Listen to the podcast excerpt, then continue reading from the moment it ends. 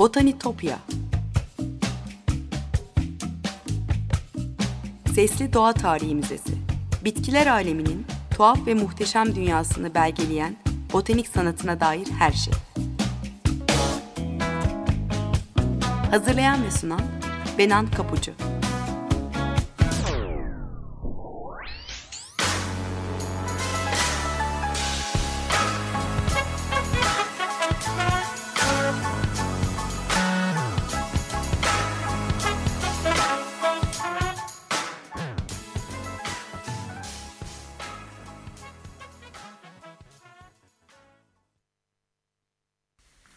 Merhaba sevgili Açık Radyo dinleyicileri.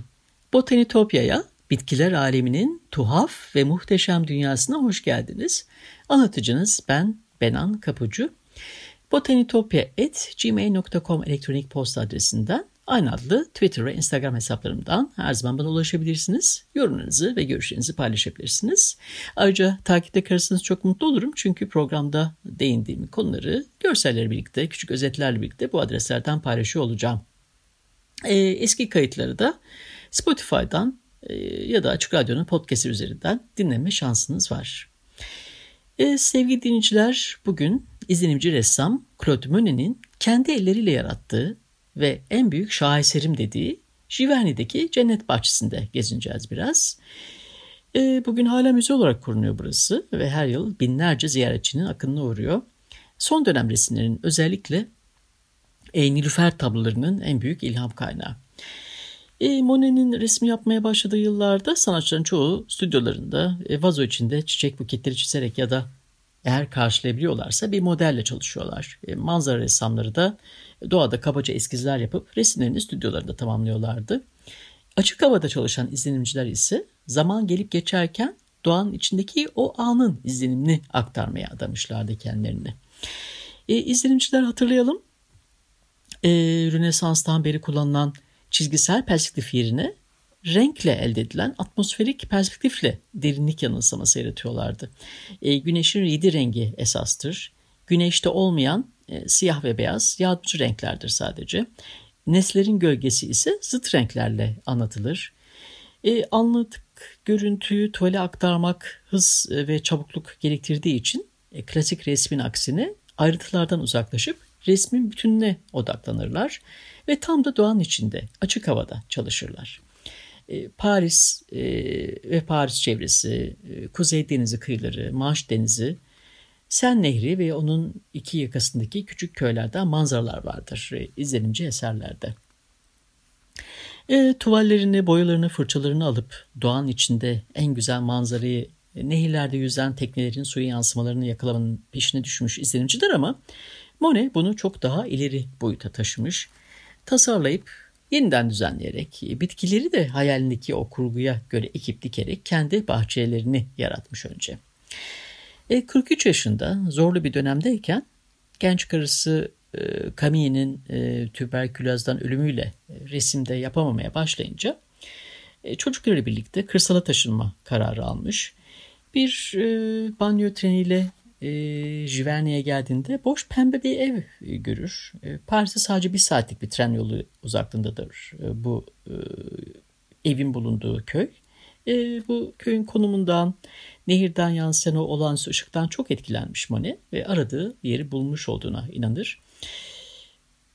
Maddi durumu zordadır aslında ama arazi sahibini ikna eder.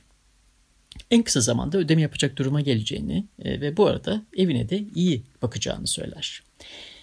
1883 yılında kendi çocukları, onların dadılını yapan Alice ve Alice'in çocuklarından oluşan büyük ailesiyle buraya taşınır.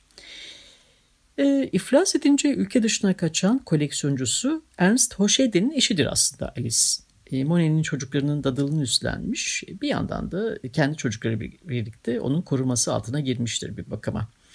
Eşi Ernest ölünce ünlü ressamın ikinci eşi olacaktır yıllar sonra. E, ailenin ilk yaptığı şey sofralar için sebze, ruhlarını doyurmak içinse çiçek ekmek olur. E, Monet renklerin birbiriyle ilişkisini, ışığın atmosferik etkisini iyi bilen usta bir göz olarak bahçesinde tuvalini tasarlar gibi kurgular. E, uzun ve verimli hayatının bu ikinci evresinde Nilüfer havuzu büyüyüp çiçek bahçesi geliştikçe Monet artık seyahate çıkma ihtiyacı da duymaz. Aradığı her şey bahçesindedir.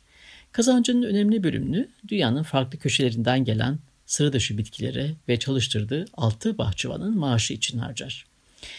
Canlı, büyüyen ve değişen bitkileriyle her zaman konu ettiği ışık ve atmosferle Monet, yaşayabileceği, nefes alabileceği, içinde yürüyebileceği düzenlenmiş bir doğa parçası yaratmış. Son 20 yılında en büyük tutkusu olan bu dünyayı resmederek geçirmiş. 1907 yılında Monet görme sorunları yaşamaya başlar. Kataraktın etkisini resimlerinde de görmek mümkün. 5 e, Aralık 1926 yılında ölümünden sonra üvey kızı Blanche Hochette Monet e, bahçelerle, ev ve stüdyo ile ilgilenmeye devam eder. 1966 e, yılında da mirasçıları evi Fransız Güzel Sanatlar Akademisi'ne devreder.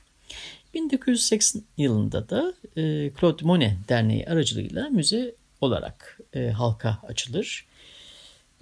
Paris'teki Saint-Lazare garından e, ki Monet de bir dizi resmini yapmıştır bu garın. Bu gardan başlayan bir saatlik tren yolculuğu ve birkaç kilometrelik yürüyüşten sonra ulaşılır buraya. Gerçekten Monet'in tabloları içinde gezilmek gibidir burası. E, üç ayrı bölümden oluşuyor. E, birincisi evinin hemen yanında tipik duvarlarla çevrili e, Close Normand e, çiçek bahçesi. E, ikincisi de Latin çiçeklerinden yani nasturtiumlardan bir halı üzerinde gül kemerlerin altından geçen Gran Ale. E, üçüncüsü de e, visteryalar yani mor salkımlar sarkan Japon köpüsüyle bir su bahçesi. Monet'in yaşayan tuvalleri gibi. Kimi yerde monokrom hacimler, e, renk zonları oluşturulmuş. E, Iris germanica e, yani mor süsen tahları gibi örneğin. Bir başka alanda monokrom çiçekler yerini saf beyazdan pembeye, e, canlı kırmızıdan kızılın en koyu gölgelerine tonal bir strüktür oluşturmak için bir arada. Kimi yerlerde de e, ana renklerin zıtlığı vurgulanmış. Koyu kırmızı laleler mavi unutma beni çiçeklerin tam karşısındayken uzaktan puantilist bir resmin içindeymiş gibi mor renkli çiçekler belir veriyor. Mavi ve parlak sarı Monet'in en sevdiği renk kombinasyonlardan biri. Sarı laleler e, gök mavisi çan çiçeklerine bir halı üzerinde yükseliyor örneğin. Önde e, canlı kırmızı ve yeşillerin arka planında e, uçuk pembe ve yeşil gölgelerden bir renk geçişleri var. E, bu sadece Güney Fransa manzaralarında değil, e, Giverny bahçelerinde de, o soğuk iklimi olan Giverny bahçelerinde de e, kullanmış bu renk e, tonlarını. E, renk temaları ve özellikle bitkileriyle ilgili notları e, bugüne ulaşamamış maalesef ama e, resimlere bakıp e, hangi renkleri yan yana kullandığı, atmosferik değişim yanılsamasını, ışığın değişimini nasıl yansıttığı gibi e, konuları incelemek, bu bahçenin mantığını da e, kavrayabilmek için yeterli, onun anlaşılabilmesini sağlıyor. E, benim için manzara kendi başına var olamaz. Çünkü görünümü her an değişir. Ancak çevresindeki hava ve ışık onu canlandırır. Benim için nesnelere gerçek değerlerini veren yalnızca çevresindeki atmosferdir diye anlatır bakış açısını. E, neyse ki kendisi dahil birçok fotoğrafçının çektiği fotoğraflar da var bahçeyle ilgili. E, birkaçını da paylaşmaya çalışacağım sizinle Twitter adresim üzerinden. Evet sevgili dinleyiciler bir müzik arası verelim şimdi. E, Johann Strauss Orkestrası eşliğinde Andre Rio'nun kemanından romansı dinleyelim. Birkaç dakika sonra tekrar burada olacağız. Tekrar buluşmak üzere.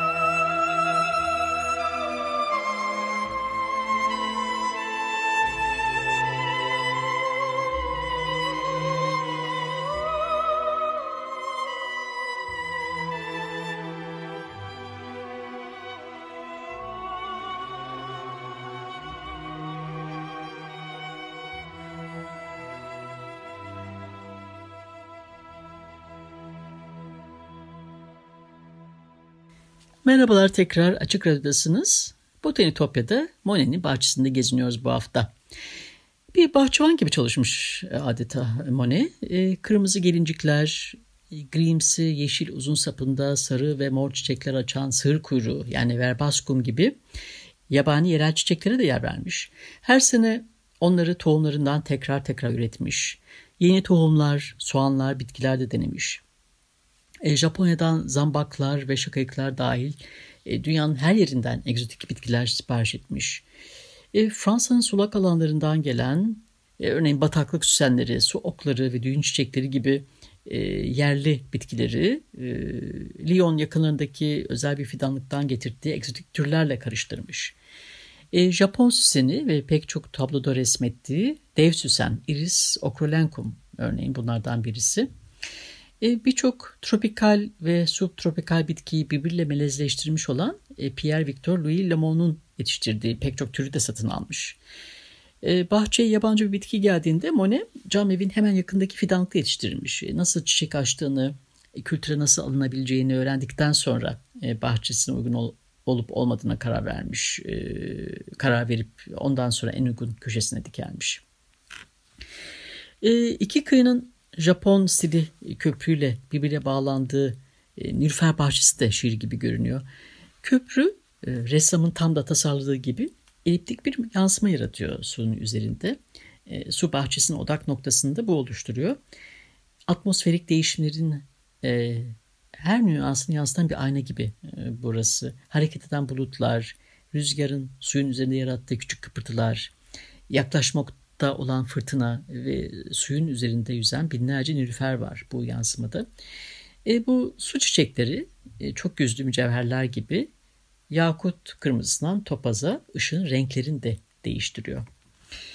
Ressam e, planlarını hayata geçirirken e, çiçek ve bitki çeşitliliği yaratma konusunda botanikçilerden e, yardım almış elbette. Bu su bahçelerinin yaratıcısı Joseph Bory Latour Marliac örneğin onlardan birisi. 1889 tarihli Dünya sergisinde ilk sarı nülferi Avrupa ve Amerika'daki türlerin bir melezi olan Nimfe Marliakela Chromatela'yı sergilemişti. Latour, Marliak'ın e, yeni kokulu türleri e, Nilüferli resimlerin ikinci serisinde ortaya çıkıyor daha çok. E, Nilüferlerimi anlamam biraz zaman aldı demişti Monet. E, onları resimlerini yapmak için değil, zevk için dikmiş ve yetiştirmiştim. Bir manzara bir anda zihnimizde belirmiyor. Sonra birden göletimin büyüsünün farkına varıp paletimi elime aldım. O zamandan beri neredeyse başka konum olmadı diye anlatır Nilüfer dönemini. E, 23 Kasım e, 1900'de de Le, Figaro'da yayınlanan yazısında eleştirmen Arsen Alexander şöyle yazmış. Bay Monet'in Jiven'deki bahçesinin bir bölümünü suyla doldurduğu, bunun içerisine nilüferler koyduğu, çiçeklerle kaplı bu havuzun üzerine bir de Japon tarzı bir köprü yaptırdığı söyleniyor. Çok etkileyici bir fikir. Ancak sanatçının istediği efektleri yeterince çeşitlendirdiği söylenemez. Ayrıca seri içerisinde birbirini tekrar eden yanlar yok değil. Dahası bu büyük resimler için konu belki de çok basit ve ikinci dönemde. Bay Monet bunu senfonisinin şaşasıyla örtmeye çalışıyor. Kimse onun kadar mükemmel bir renk cümbüşü yaratamaz. Örneğin göz kamaştırıcı leylaklarla kaplı bahçenin manzarası olağanüstü zenginlikte. E, Nilüfer tabloları e, arkadaşı, drama yazarı ve gazeteci e, Mirbeau Mirbo'nun eserlerini de etkiler. Mirbo e, bahçeyi karmaşık, yaratıcı ve biraz da eski moda diye tasvir etmiş. Marcel Proust da 1913'te e, Paris'te yayınlanmış olan Svanların Tarafı e, kitabında Monet'in bahçesinden tasvirler kullanmış. Şöyle e, tasvirler var. Ama biraz ileride nehrin akışı yavaşlardı. Irmağın içinden geçtiği arazinin su bitkileri yetiştirmekten hoşlanan sahibi e, Vivo'nun oluşturduğu küçük gölleri birer nilüfer bahçesine dönüştürmüş ve halka açmıştı. Bu bölgede kıyılar sık ağaçlarla kaplı olduğundan ağaçların geniş gölgeleri suyu genellikle koyu yeşile boyardı. Ama bazen fırtınalı bir öğleden sonrasını izleyen akşamlarda eve dönerken su bölmeli Japon menilerine benzer, mora çalan, çiğ bir açık maviye bürünmüş olurdu. Suyun yüzeyinde Ortası lal rengi, kenarları beyaz, tek tük nilüferler çilek gibi kazarırlardı. E, mevsimlere göre renklerde değişiyordu elbette. Baharda kardelenler, mor ve sarı çiğdemler, binlerce mavi çan çiçeği, parlak sarı kış yaseminleri ve altın rengi King Albert türü nergisler çiçek açmaya başlıyor. Kıvrımlı sıra dışı taç yaprakları olan parrot tulip denen laleler. Her renkte hibrit Darwin laleleri de vardır bahçede. Parlak sarı laleler, mavi çan çiçekleri ve unutma beni çiçeklerin yanında baharın ilk günlerinde parlak renk spotları oluşturmaya başlar. Daha sonra çuha çiçekleri, haseki küpeleri, beyaz çiçekli dağ kasması yani Clematis montana e, bu manzaraya katılır. E, Monet e, tüm bu floral kompozisyonlarını e, elma, erik ve kiraz ağaçlarının pembe ve beyaz çiçeklerini tamamlayacak biçimde yerleştirmiş. Bahçenin ufkunda sarı salkımlar, visterya ve leylaklar serbestçe yayılıyor ayrıca. Zamanı gelince de şakayıklar, süsenler, gelincikler ve güller sahneye çıkıyor. Gül sevgisi olağandır tabii. E, Malmezon bahçesinde gül koleksiyonu yapan yeni türleri de ünlü e, ressam Pierre Joseph Ridot'a çizdiren İmparatorce Josephine e, gül modasını yeniden başlatmıştır Fransa'da, Paris'te. E, çiçek resmi ustası Lyon ressamlarından Simon e, Saint-Jean e, gülleri simgesel anlamıyla, e, anlamlarıyla ele alan e, eserleriyle Paris salonlarında popülarite kazanmıştı ama Monet hiçbir zaman simgelerle uğraşmaz. E, farklı tür ve renklerde hem nadir hem sıradan gülleri çekilmeden bir araya getiriyordu. Çünkü onun asıl kaygısı e, renklerin e, güllerle birlikte yarattığı o ışık, o etkiydi aslında. E, dostu eleştirmen Gustave e, da anlattığı gibi eğer gül mevsimi ise görkemli isimleri olan tüm bu harikalar sizi renk ve kokularıyla sarar. Güller düzenli aralıklarla tek tek çalılar, çitler halinde kafesler üstündedir. Duvarlara tırmanırlar, direklerden ve ortadaki yolu örten kemerlerden sarkarlar. En nadiri ve hiç de çirkini olmayan en sıradanı basit güller, yabani gül kümeleri, en parlağı ve en soluğu ve tüm taç yaprakları büyülü bir saatten söz eder. Bir yaz korusunu dile getirir. Mutluluğun mümkün olduğuna bizi inandırırlar. Evet, böyle anlatmış gül bahçesini. E, soğuk ve yağmurlu kış aylarında ise e, kesme çiçek buketleri resmettiği, e, bunun için serasında çiçek yetiştirdiği de biliniyor. Alice yazdığı mektuplarda e, evde olmadığı zamanlarda tırnak içinde rakiplerine en iyi nasıl bakılacağı konusunda sabır ve sevgi dolu tavsiyelerde bulunuyordu. Söyle bana kasım patılar çiçek açtı mı? İçlerinden güzel olanları bir parça yünle işaretle. Ya da şöyle yazmış. Benim sevgili çiçeklerime gösterdiğin özen için teşekkürler. Sen çok iyi bir bahçıvansın. Grayölleri yerinden oynatmakta acele etmeyelim. Ancak vakti geldiğinde bence onları çok yıllıkların, anemonların ve benim güzel fil bahrilerimin yanına koymayı öneriyorum. E, Monet'in yaratıcı, yenilikçi yaklaşımı botanikçilerin hayal güçlerinde harekete geçirir. Yalnızca bazı türlerin menezlenmesine değil, bahçede sergilenme biçimleriyle de. E, 1903'te Japon köprüsünün üzerine bir demir çardak yerleştirip e, bu çardağa visteryaları sardırması, mor salkımları saldırması, sardırması örneğin bu yeniliklerden birisi. Japonya'dan gelen bu salkımlar kemerlerin ana hatlarını bulanıklaştırarak bahçenin doğal ile yapay arasında kurduğu diyaloğu daha da güçlendirir. E, mor salkımlar e, suya yansımış olan gökyüzü görüntüsünü ters yüz eder. E, bunu Monet özel olarak e, planlamıştır. E, Giverny'e o dönemde gelen birkaç kişiden biri olan Mark Elder bu gökyüzündeki çiçeklerin yarattığı etkiyi, baş döndürücü, sarhoş edici kokularını ve başın üzerindeki mor ve beyaz beneklerden oluşan kemeri anlatmış. Şöyle yazmış. E, salkımlarla kaplı bir köprü su bahçesine uzanıyor.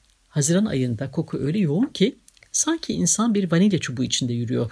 Beyaz ve mor çiçekler bir sulu boya resimdeki gibi pembeye çalan bir mor arasında enfes üzüm taneleri gibi sarkıyor. Meltem estikçe hoş kokular devşiriyor. Ayak sesleri suyun altındaki gölgelerde toplaşan balıkları cezbediyor. Suya eğilince kendi yansımamızı görüyoruz. Sudaki imgemiz incecik bir zara parmakla değmişçesine bir sazanın ağız dokunuşla birden sarsılıyor. Lavantalar, güne bakan çiçekleri, Japon anemonları, glayoller, aslan ağızları, maviden mora ve yakut kırmızı, kırmızısına e, altın sarısı yapraklarla birlikte sonbahar manzaralarını tanımlıyor bu bahçede. Nilüferlerin arka planında açelyalar, ılgınlar ve bir salkım söğüt de vardır. Salkım söğütler e, tesadüfen orada değillerdi kuşkusuz. Ressamın pek çok resminde e, yer alıyor bu söğüt ağaçları. Resimsel nitelikleri için seçilmişlerdi. Ağacın boğum gövdesi, e, dalgalar halinde zarifçe aşağı sarkan yaprakları için. Bir fırtınada neredeyse devrilen bir söğüdü kesmek yerine onu doğrultup desteklemeyi ve her ne olursa olsun e, doğa bütün gücüyle saldırsa da ayakta kalabilmesi için e, elinden geleni yaptığı biliniyor e, Monet'in. Tam anlamıyla bir doğa aşığı gerçekten. Ressam olmayı belki de çiçeklerime borçluyum demiştir. Evet sevgili Açık Radyo dinleyicileri Botanitopya'daki keşif yolculuğumuz bu hafta da buraya kadar. Monet'in bahçesinde gezindik bu hafta. E, Elizabeth Murray'in Monet's Passion kitabını da öneririm. Ressamın bahçe planlarını ayrıntılarıyla incelemek isterseniz ben de ondan yararlandım. Bu arada unutmadan söyleyeyim. E, 6-7 yıl önce Sabancı e, Müzesi e, Marmotan e, Monet Müzesi işbirliğiyle Monet'in bahçesi sergisini düzenlemişti. E, geçtiğimiz günlerde online ziyarete açtı bu sergiyi. Müzenin Instagram sayfasından ya da YouTube kanalından online gezebilirsiniz. Bu küratörün metni de gerçekten ışık tuttu bu programı hazırlarken. E, botanitopya.gmail.com adresinden ve ana adı Twitter ve Instagram hesaplarından bana ulaşabilirsiniz. Takipte kalmayı unutmayın lütfen. Program destekçilerime gönülden teşekkürlerimi iletiyorum. Bir daha görüşünceye dek sevgiyle ve duayla kalın.